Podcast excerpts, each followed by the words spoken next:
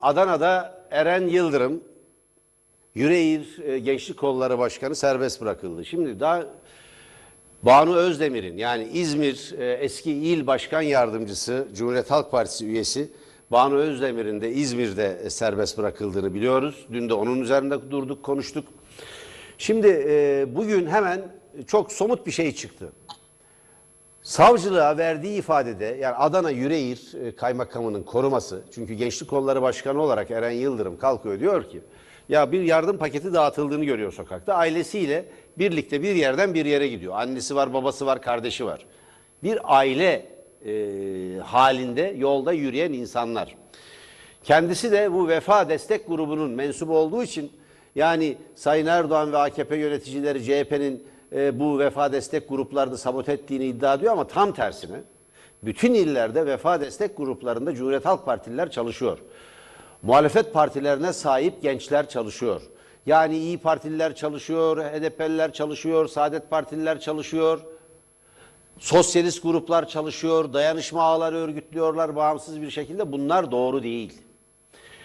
Eren Yıldırım da bir gençlik kolları başkanı olarak ya bunları nereye götürüyorsunuz diyor. Çünkü ciddi bir iddia var. Bu yardımlar bir parti ayrımı yapılarak e, sadece AKP'lilere dağıtılıyor diye ciddi iddialar var. Bu iddiaların doğruluğu yanlışlığı bir yana. Bunlar tartışılabilir ama soruyor sadece. Bu soru üzerine kaymakamın koruması silah çekip tehdit ediyor ve tartaklıyor. Eren Yıldırım'ın annesi sen ne yapıyorsun? Halka silah mı çekiyorsun diye müdahale etmeye çalışıyor. Kadın çığlık atıyor anne. Şimdi bütün bunların üzerine Süleyman Soylu Sayın İçişleri Bakanı böyle bir şey olmadı silah çekilmedi diyor. Korumanın ifadesi çıktı. Koruma polisinin kaymakamı. Evet silah çektim diyor. Savcılık ifadesi. Ve bugün Eren Yıldırım serbest bırakıldı. Hayatından 17 günü aldılar. Kısa gibi görünür ama ben hapis yatan bir gazeteci olarak bilirim. Bu kısa filan değildir. Zamanı falan bunun çok önemli değildir. Kaç gün yattığınız önemli değildir. Özgürlüğünüz hukuk dışı bir biçimde gasp ediliyor demektir. Tıpkı Banu Yıldırım'da, e, Banu e, Özdemir'de olduğu gibi. Eren Yıldırım, Banu Özdemir, evet. Banu Özdemir'de, e, Banu Özdemir'de olduğu gibi. Şimdi ben hocam olayı şöyle yorumluyorum. AKP'nin iki provokasyon girişimi de boşa çıktı. Bir İzmir'de boşa çıktı çünkü İçişleri Bakanı Sayın Süleyman Soylu açıklama yaptı. Bu bir provokasyon yapanları yakalayacağız dedi. Ters tepti çünkü. İkincisi bu ifade sonucu korumanın verdiği ifade sonucu çünkü inkar edemeyecek durumda. Başka e, görgü tanıkları var. Bakın Yüreğir Eren Yıldırım'ın memleketi. Doğduğu, yaşadığı yer. Onun orada komşuları var, arkadaşları var, dostları var. O yalan uzun süre sürdürülemez. Kamera kayıtları var. Nitekim koruma, koruma görevlisi ifadesinde bunu kabul ediyor. Bunun üzerine bugün serbest bıraktılar. Dolayısıyla bu da çöktü. Şimdi şunu hatırlayalım. Sayın Erdoğan AKP Genel Başkanı sıfatıyla bu konuşmayı yapmış olması lazım. Çünkü bir Cumhurbaşkanı sıfatıyla yapmaması gerekiyor. Bütün yurttaşlara eşit mesafede olması lazım. Van'da PKK, Adana'da CHP dedi. Yani güya o dönemde aynı gün ya da aynı günlerde Van'da Vefa Destek Grubu'na mensup kişiler yardım dağıtılırken saldırıya uğramıştı. Sivil kişilere yönelik bu saldırılar hiç kuşkusuz terör eylemidir. Bunda hiç bunda hiç kuşku yok. Sebebini bilmiyorum. Araştırdık, haberlerde de verdik ama şu anda bizim konumuz değil. Ama Yüreğir'de bir gençlik kolları başkanının ailesiyle beraber yolda giderken yardım paketi dağıtıldığını görüp bunların nereye gönderildiğini sorması üzerine ona silah çekilmesi, tartaklanması tam tersine bunu yapanların suçlu olduğunu gösterir ve onlar hakkında işlem yapılması gerekirken AKP Genel Başkanı'nın müdahalesi üzerine bu çocuk tutuklandı. Üstelik önce tutuksuz yargılanmasına karar verildiği halde tutuklandı. Şimdi bugün bizim ana haber bültenine bağlanacaktı Eren Yıldırım ama Cumhuriyet Halk Partisi'nin yerel yöneticileri ve il başkanının bir karışıklığı nedeniyle e, bir tür beceriksizliği, bir tür bize yalan söylemeleri nedeniyle yayına bağlanamadı. Eren, Eren Yıldırım bağlansaydı kendisiyle de konuşacaktık. Hoş olmadı, doğru olmadı. Bunu bir antır parantez belirteyim ve geçeyim. Üzerinde duracağız daha sonra. Bunun niye böyle olduğunu daha sonra değerlendireceğiz. Ee, e, gereken hesabı da çıkaracağız. Onu belirteyim buradan. Açıkça belirteyim. Eren Yıldırım'ın serbest bırakılması, Banu Özdemir'in serbest bırakılması, AKP iktidarının hukuk dışı baskıcı yöntemlerinin geri teptiğini göstermesi bakımından çok önem taşıyor. Dolayısıyla kamuoyunun, toplumun demokratik bir biçimde hukuk sınırları içinde göstereceği bir direnişin hukuk dışı davranışlara, yasa dışı davranışlara karşı göstereceği bir direnişin, tepkinin, muhalefetin, karşı koyuşun büyük önem taşıdığı açık. Cumhuriyet Halk Partisi Genel Başkanı Sayın Kemal Kılıçdaroğlu'nun provokasyonlara karşı dikkat çeken dünkü konuşmasını bu olayla birlikte okumak gerekir diye düşünüyorum hocam. Doğru. Çünkü bir şeye işaret etti Sayın Kılıçdaroğlu. Provokasyonlar tezgahlayarak iktidar olağanüstü hal ilan edip daha baskıcı bir rejime geçmeye çalışıyor dedi. Tam da bu yapılmaya çalışılıyor. Çünkü AKP iktidarı kaybediyor. AKP çözülüyor. İktidar çevreleri, iktidar bloku çözülüyor. AKP bütün kamuoyu araştırmalarında aşağıya doğru gidiyor. İktidarı kaybetme telaşı demokratik olmayan yollardan iktidarda tutunma arayışlarına yol açmış durumda. Fakat bunların ikisi de geri tepti diye düşünüyorum hocam buyurun. Evet, şi- şimdi tabii beni çok rahatsız eden bir, bir olay var. Ee, onu söyleyeyim başta, en başta söyleyeyim de. ee, yani bu Kabataş yalanı vardı. Hani e, üstü çıplak, e, deri pantolonlu, e, başları Evet, bandanalı herkesin bildiği yalan. Evet, şey gelip de e, kadına saldırmışlardı. Üstüne Evet, de evet. işte çirkin şeyler yapmışlardı filan. E, bir türlü onun görüntüleri çıkmadı. Yalan ben- hocam çok açık. Evet, şimdi ben soruyorum. Ya bu kadar nereden olduğu, nasıl bir teknolojiyle yapıldığı, kimlerin oraya girişinin bulunduğu ve polisin, ben polisin yani siber polisin veya siber suçları izleyen polisin ben bütün Türkiye'deki bütün polislerin yani narkotik ve cinayet özellikle ve hırsız e, konusundaki uzman olan polisler kadar hatta bazı e, alanlarda onlardan daha da e, etkili, yetkili ve bilgili olduklarına inanıyorum. Nasıl bulamıyorlar ya bu bu provokasyonu kimin yaptığını nasıl bulamıyorlar? Yani e, içime çeşitli kuşkular geliyor doğrusu. Acaba polis buldu da bunu e, e, e, tepedeki yöneticiler, politikacılar açıklanmasını mı engelliyorlar? Çünkü bu yani zaten basit bir teknoloji oradaki o kadar bir meselede değil. Yani üstelik de öyle bir şey e, baskı var ki toplumun üstüne. Şimdi değerli izleyiciler muhtemelen biliyorlardır ama ben söyleyeyim. Cep telefonu kullanan herkesin her an nerede olduğunu bir defa tespit ediyor. O anda değil. Hepsinin kayıtlarını, hepsinin kayıtlarını sadece elektronik, dijital ortamda değil, fiziksel olarak da kayıtları saklıyorlar Ankara'da. Kocaman bir bina var. Yani şimdi mesela benim veya Merdan Bey'in 5 gün evvel nerede olduğunu ben cep telefonu kullanmıyorum ama bilgisayarım var, işte iPad'im var filan oralardan bulabilirler. Buluyorlar. O yüzden hatırlayın Enis Berberoğlu'nu e, hapse attılar. Sen dediler Cumhuriyet şu haberi yayınladığı sırada Şişli civarında dolaşıyormuşsun diye cep telefonundan HTS kayıtları mı diyorlar ne Evet, diyorlarsa evet hocam. oradan oradan tespit edip oradan tespit edip yani etrafta dolaştı diye haber haberden suçluyorlar Cumhuriyeti ya o işte MİT, MİT tırları olayında silah mı vardı, ilaç mı vardı, nereye gidiyordu diye. Ee, sonra 10 kişiyi hapse attılar filan Cumhuriyet'ten. O olayda Enis Berberoğlu'nu hapse attılar ya. Veren sensin diye bu haberi. Şimdi nereden buldular? Bir tane kanıt var. O da o, o saatlerde, o günlerde, saatlerde de değil. İşte haber yazıldı. Pardon. Yapıldığı, yazıldığı sırada o da Şişli civarında filanmış diye. Şimdi bu kadar be- becerikli e, e, uzman evlatlarımızın görev yaptığı polis gücünde bu kadar her şeyin kayıt altına alındığı, izlendiği bir yerde bu kadar basit bir e, yani alt tarafı işte bir e, telsizle filan da girilebilen bir yer, bir teknoloji. Her taraf e, şey dolu, kamera dolu.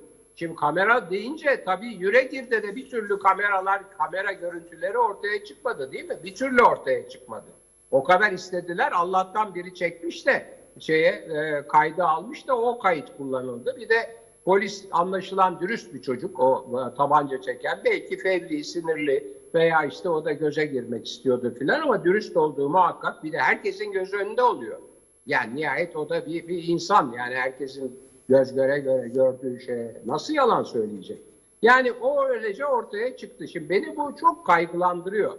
Yani kaygılandırıyor ve kuşkuya yöneltiyor. Çünkü Bülent Tezcan yani e, Eren Yıldırım e, gelemeyince programa yerel yönetimlerden sorumlu Bülent Tezcan çıktı. Onun söylediği bir şey var diyor ki. Bülent Tezcan Tarihe yerel yönetimlerden sorumlu değil hocam. Ee, parti meclis üyesi eski MYK üyesi parti sözcüsü. Tamam. Şu anda parti Çok meclis üyesi. Düzelttiğiniz için teşekkür ederim. Doğru. Aslında Seyit Torun Evet. yerel yönetimlerden sorumlu. Onu da biliyorum da. Nedense öyle dilimin ucuna geldi. Yanlış. Çok özür dilerim. Yok, Hem rica Seyit. Torun'dan hem Bülent Tezcan'dan. Ve beni düzelttiğiniz için çok teşekkür ederim. Rica ederim hocam, rica ederim. Sizle program yapmayı onun için seviyorum. Birbirimizi düzeltiyoruz. Sağ olun. Ee, şimdi orada Bülent Tezcan'ın dikkat çektiği çok önemli bir husus var. Ben o konuda da sizin yorumunuzu doğrusu çok merak ediyorum. Diyor ki şimdiye kadar diyor Kur'an, ezan, bayrak konularında kim provokasyon yapmışsa kitle e, kalkışmalarını, kitlesel cinayetleri, isyanları, Çorum, Kahramanmaraş dahil, efendim işte e, Madımak dahil, oralardaki ezan, bayrak, e, cami e, gibi, Kur'an gibi konular üzerinden kim provokasyonlar yapmışsa ve bu provokasyonlar nasıl kitlesel hareketlere dönüşmüşse onların arkasında kim varsa diyor kim varsa bu diyor Çağbella camiden yayın yapılan provokasyonun arkasında da o vardır diye bir bir iddiada bulundu.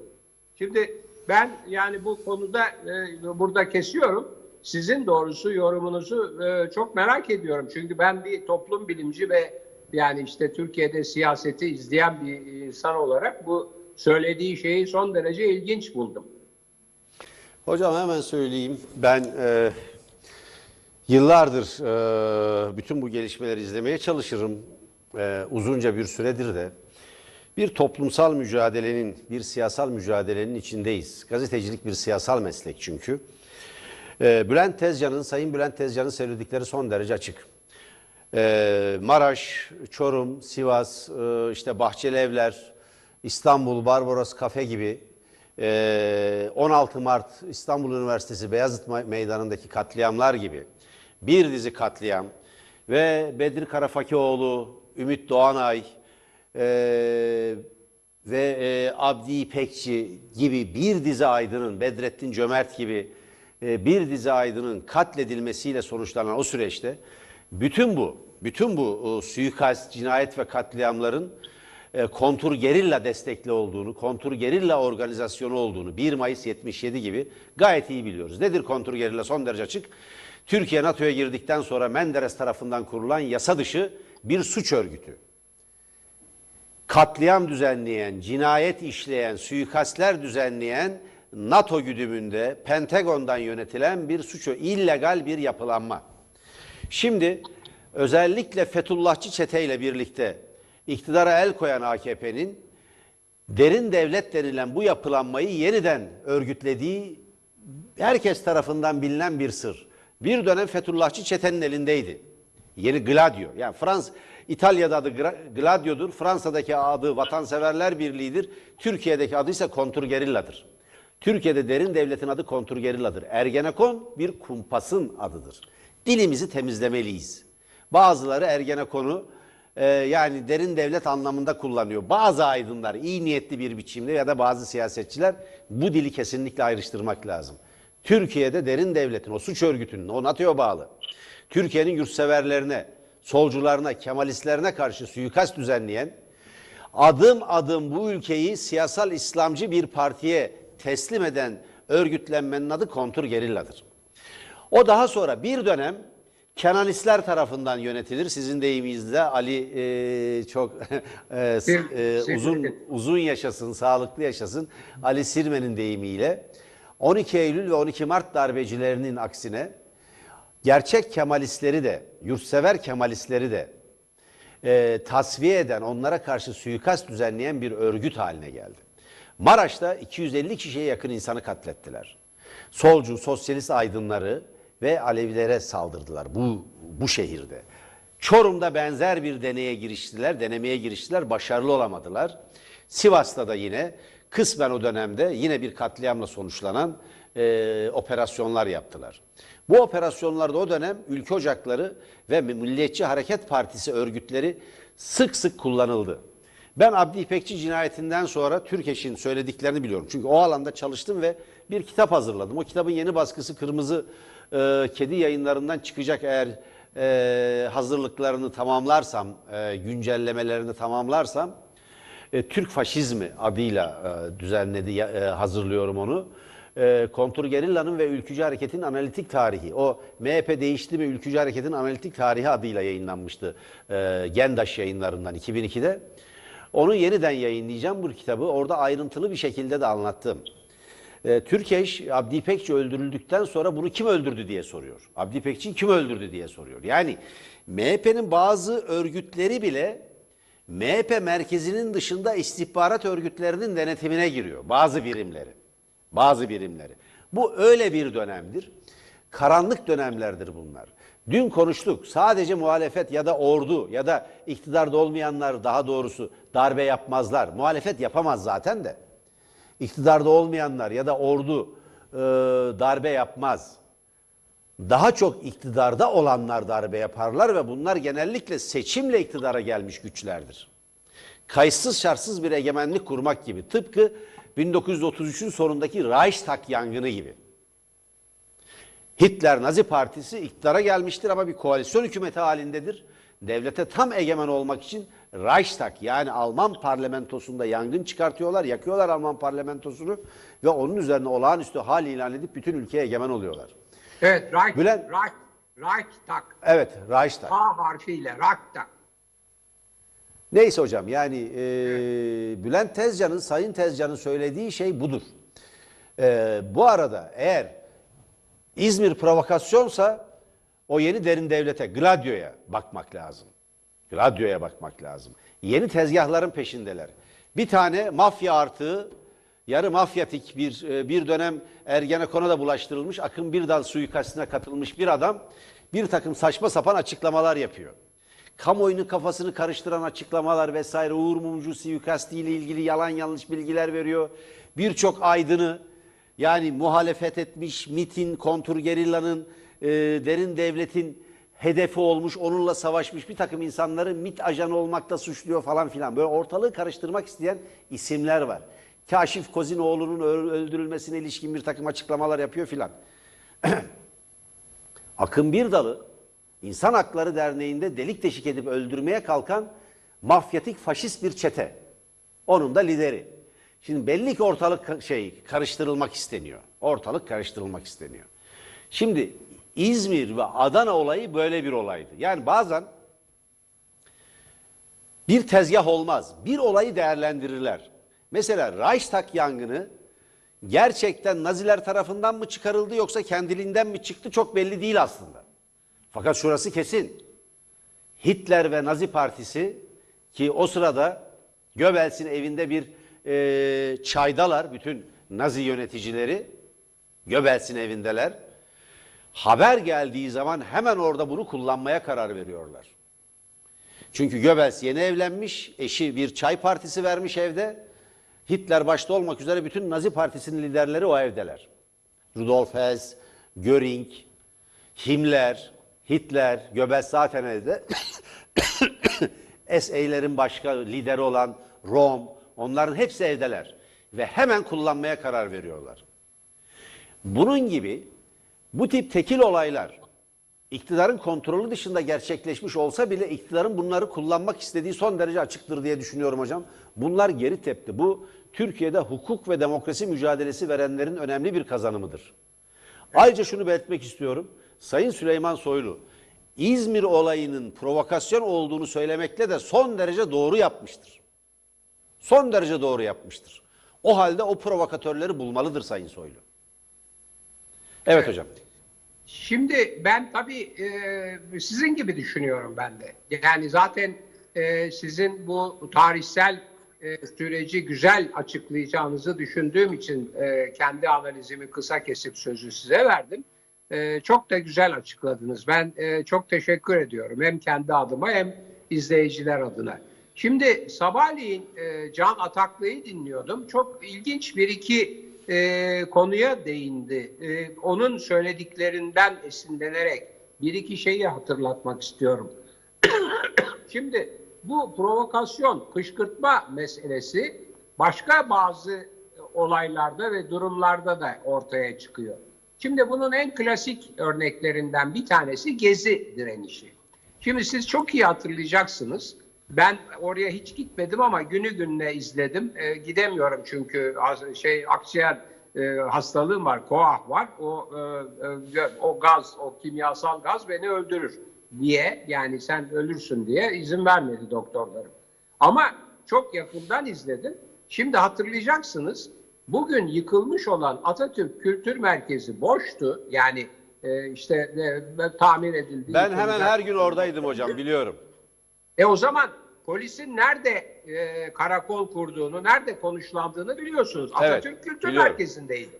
Yani hem işte o ne polisiyse o e, özel çocuklar. Sonra e, çekildiler hocam. Yani 1 Haziran'dan sonra çekildiler. 15 Haziran'da tekrar gelip müdahale ettiler. Evet, yani esas olarak orada konuşlanan bir e, polis e, şeyi vardı. Şimdi dikkat ederseniz bütün provokatif e, bütün provokatif, provokatif yazılar ve e, fotoğraflar ve e, işte her türlü amblem vesaire oradan sallandırıldı. Mesela Apo'nun resmini sallandırdılar. E, Can hatırlattı bugün. Fotoğraf çekildi, resim kalktı.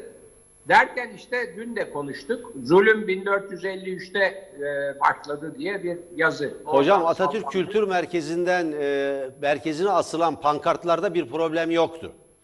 Ama zulüm 1453'te başladı. Tam bir provokasyondu. Onu başka bir yerde astılar. Atatürk Kültür Merkezi'ne asmadılar hocam. Evet yani. O Photoshop. ama- Onların hepsi doğruydu çünkü orada boştu orada polis yoktu ve oraya devrimci gruplar, sol gruplar çıktılar ve kendi flamalarını astılar ve yasa dışı tek bir flama yoktu. Hepsi yasal örgütlerin flamalarıydı. Evet bir ara öyle bir ara öyle oldu. Fakat o ben şeyi tam hatırlamıyorum. Yani Apo'nun e, Yok resmi hocam. sal- Yok o başka. O da- orada değil hocam. O bir grup o fot o posteri açtı. Bir grup açtı. Atatürk Kültür Merkezi'ne asılmadı. Tam tersine Atatürk Kültür Merkezi'ne büyük bir Türk bayrağı ve Mustafa Kemal posteri de asıldı o dönemde. Evet, polisin polisin olmadığı dönem. Tabii. Şimdi gene bir bir başka şey daha hatırlattı Can. Bu Cumhuriyet mitinglerinde e, işte e, ordu göreve filan diye de bir pankart açılmış. Fotoğraf çekilmiş. 10 dakika sonra pankart kapatılmış. Hocam Açanlar o da yanlış. O da yanlış. Ben Can Ataklı ile konuşacağım. Cumhuriyet mitinglerinde öyle bir pankart açılmadı. O 1997'de Ankara'da bir parkta açıldı. Cumhuriyet mitingleri 2007'dir. Onun tarihi de yanlış. Evet ama aynı pankart belki orada da ben şeyi hatırlıyorum. Hayır Ee, hocam. Mustafa, Mustafa Kemal'in askerleriyiz falan, Yok, falan yok. meseleleri. Hayır bir- hocam. Bir hayli Cumhur- farklı yerde kullanıldı. Neyse can, can candan siz hesabınızı görün. Yani Cumhuriyet mitinglerinde de o değil. 10 yıl önce Ankara'da Güven Park'ta açılmış bir pankarttır. Provokatif bir örgüttür, karanlık bir yapılanmadır adına Türk solu denilen. Ee, onun hiç Cumhuriyet mitingleriyle ilgisi yok. Evet, şimdi söylemek istediğim şey bu e, e, bizim işte e, arkasında NATO'nun, daha doğrusu Amerika'nın, daha doğrusu CIA'in bulunduğu kontrgerilla örgütünün dışarıdan destekli ama dışarıdan e, hem finansmanıyla hem akıl hocalığıyla kurulmuş ama içerideki örgütleri kullanan bir e, illegal, e, provokatif bir yapılanma olduğudur. Mesela Taksim'deki 1 Mayıs mitinginde tam o biterken e, miting artık bitmiş dağılırken birdenbire e, o otelin oradan bir takım insanların ateş etmeye başlaması ve ondan sonra büyük bir faciayla o mitingin e, çok arkadaşın ölmesiyle sonuçlanması gibi. Yani yahut işte Ecevit'in e, İzmir'deydi galiba değil mi? E, Şiili Havaalanı'nda suikast hocam. 77. Evet, o da 77'dir. Evet, şeyin Ahmet İsfan'ın abisi galiba. Mehmet, Mehmet İsfan İsfan. ayağından yaralanmıştı filan. Şimdi bunların hiçbiri tabii tesadüf değil. Bunların hepsinin arkasında provokasyonlar var. Bütün bunları bile bile yani caminin e, hoparlöründen yayınlanan Ciao Bella'nın sorumlusunun hala bulunamamış olması doğrusu beni çok rahatsız ediyor. İkinci bir olay daha var. Çok durduk bunun üstünde ama başka bir şey var. Konuyu değiştirmeden aynı konuda söyleyeceğim. Cumhurbaşkanının bu olaylarda doğrudan taraf olması ve mesela e, koskoca Cumhurbaşkanının Türkiye'yi tek başına yöneten anayasa değiştirildikten sonra zatın tutup e, Yüreğir'deki Yüreğir'deki bir CHP Gençlik Kolu Başkanı'nı hedef alması şahsen. Yani bu çok rahatsız edici bir şey. Bu bir. ikinci rahatsız edici şey tabii. E, o çocuğu e, mahkemeye çıkarıp serbest bırakanların sonra aynı mahkemeden, aynı yargıç herhalde bilmiyorum onu da çok da önemli değil. Ama aynı mahkemeden tekrar o çocuğun tutuklanması. Bugün serbest bırakılan Eren Yıldırım'dan söz ediyorum. Aynı şey, aynı şey Çabella olayında. Olayın e, derhal Cumhurbaşkanı tarafından da gündeme getirilmesi ve o e, CHP ilçe başkan yardımcısı olan genç hanımın Banu Özdemir'in tutuklanması. Bunlar yargıyı çok gözden düşüren ve güveni yok eden şeyler. Üstelik bugün Zindaşti olayında Zindaşti'yi işte bırakan hem onun bırakılmasına e, yardımcı olan veya yargıyı yargıcı arayan Burhan Kuzu'nun durumu hem de yargıcın hesap e, yani 1 milyona yakın para gelmiş kendisi de kaçak. Şimdi bunlar maalesef ben yargıç da diyemiyorum. Yargıç gibi davranan bir takım zibidilerin e, eserleridir. Beni ikinci olarak da bu çok kaygılandırıyor. Bir de Gürsel Tekin'e galiba gene bir yargıç hanım çok ağır bir saldırıda bulunmuş siyaseten. Onu da çok yadırgadığımı belirteyim. Bilmiyorum siz bu yargı konusunda ne diyorsunuz? Hocam yargı konusunda söyleyeceklerimiz çok açık. Yargı bağımsız, adil ve tarafsız değildir Türkiye'de artık. Yargı iktidarın güdümüne girmiştir. O yargıda sadece iyi yargıçlar ve iyi savcılar vardır. Kendisini iktidarın sözcüsü gibi e, gören, iktidarla ideolojik bir akrabalık içinde olduğunu düşünen ve böyle karar veren yargıçlar var. Ben yargılandım biliyorum hocam. Ben yargılandım ve biliyorum. E, Cumhurbaşkanına hakaret suçlamasıyla ben yargı önüne çıktım. Hakkımda açılan zaten bu konuda 20 20 aşkın dava var. Ve e, birkaç ay önce bir yıl beş aya mahkum edildim ve bu karar ertelendi. İtiraz ettik bu karara. Bakalım sonucu ne olacak? Ee, hükmün açıklanması ertelendi. Ancak ben mahkemeye girdiğimde hem yargıcı hem katibinin iktidarla ideolojik bir akrabalık içinde olacağını görsel olarak net bir şekilde gördüm. Bir hanım avukattı, şey bir hanım yargıç ve bir yine bir kadın eee, e, mahkeme katibi vardı. Ama net bir şekilde o görüntü, o tablo eee, oradan bir mahkumiyet kararı çıkarılacağını gösteriyordu bana. Hatta avukatımla ben konuştum. Ya işte ya gayet e, şey davrandılar. Yani olumlu davrandılar e, demişti. Hayır dedim buradan bir mahkumiyet kararı çıkacak. Göreceksin. Ve nitekim öyle oldu. Hocam yargının üç ayağı var. Savunma, iddia ve hüküm veren yargıç, mahkeme, hakim. Bu iki ayağı halletmişler belli ki. Öyle düşünüyorlar. Bir ayağı kaldı o da savunma. O nedenle barolara ilişkin bir düzenleme yapmaya çalışıyorlar. Çünkü baro seçimlerini AKP gericiler hiçbir biçimde kazanamıyorlar. Tıpkı Türk Mimar ve Mühendis Odaları Birliği gibi, Türk Tabipler Birliği gibi, Eczacılar Birliği gibi, Diş Hekimleri Odası gibi. Yani bu toplumun eğitim görmüş, bu toplumu taşıyan, üretimini yapan mühendisler, hukukunu şekillendiren hukukçular, bu ülkeyi inşa eden mühendisler, mimarlar, bunlar AKP'yi desteklemiyorlar. O nedenle keşke cahil kalsaydı bu toplum. Cahilleri üniversite mezunlarına yeğleriz demelerinin sebebi bu. Cehaleti güzelleyen ve cehaleti yücelten iktidar mensuplarıyla karşı karşıya. Sebebi bu. Baroda da seçimi kazanamadıkları için baronun kendi yönetimini, kendi seçmesini engelleyecek bir yasal düzenleme hazırlıkları var. Bugün Ankara'da yapılan toplantı bu bakımdan önemli. Çünkü iktidarın yeni devşirdiği bir yandaş var biliyorsunuz hocam. Metin Feyzoğlu. Hatta bir dönem Cumhurbaşkanlığına bile aday gösterilmişti. Bunlar sahte muhalefet. Bunlar ikbal peşinde koşan isimler. Hakaret ede ede yandaşlaştırdılar onu. Yani yüreği kaldırmadı, cesaret edemedi, edemedi, yemedi yani o muhalefet çizgisini sürdürmek. Baktı ki olacak gibi değil. AKP çok uzun süre iktidarda kalmaya devam edecek. Kapağı oraya attı. İtibarı da yok. Herkesin önünde canlı yayında azarlanmış bir tip. Tam 53 baro. çok özür dilerim. Türkiye Barolar Birliği'nde hocam notlarımdan okuyorum. Tam 53 baro. Bu yasal düzenlemeye şiddetli bir şekilde muhalefet etmeye karar veriyor. 13 baro nispi temsil e, e, sistemini destekliyor. Diğer barolar ise çekimser kalıyor. Yani yasal, yeni yap, iktidarın yapmaya çalıştığı yasal düzenlemeyi destekleyen tek bir baro yok. Tek bir baro yok. İktidara yakın olan bazı yerel baro yönetimleri bile çekimser kalıyorlar. Çünkü savunulacak bir yanı yok. Tıpkı YÖK gibi, tıpkı rektörler gibi, tıpkı radyo televizyon üst kurulu gibi Cumhurbaşkanı ya da iktidar partisi tarafından baro yönetimlerinin atanmasını öngören benzer bir şekilde atanmasını öngören bir düzenleme hazırlanıyor. Dolayısıyla ortada hukukun, demokrasinin kaldırıldığı, Türkiye'nin totaliter bir rejime doğru sürüklenmek istendiği ama Türkiye'nin demokrasi güçlerinin hukuk içinde son derece kararlı bir karşı koyuş, kararlı bir mücadele içinde olduğu bir dönemden geçiyoruz. Evet. Şimdi tabii vaktimizi doldurduk. Ben Doldurduk hocam. kaparken bir ve küçük bir anımsatma yapmak istiyorum.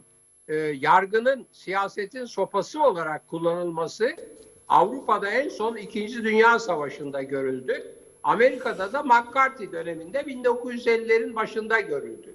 O zamandan beri uygar dünyada yargı bağımsızlığının, yargının bir tamamen iktidarın e, cezalandırma sopası olarak kullanılması olayı uygar, çağdaş ülkelerde yok. Onun için Türkiye'de de bunu başaramayacaklarını düşünüyorum.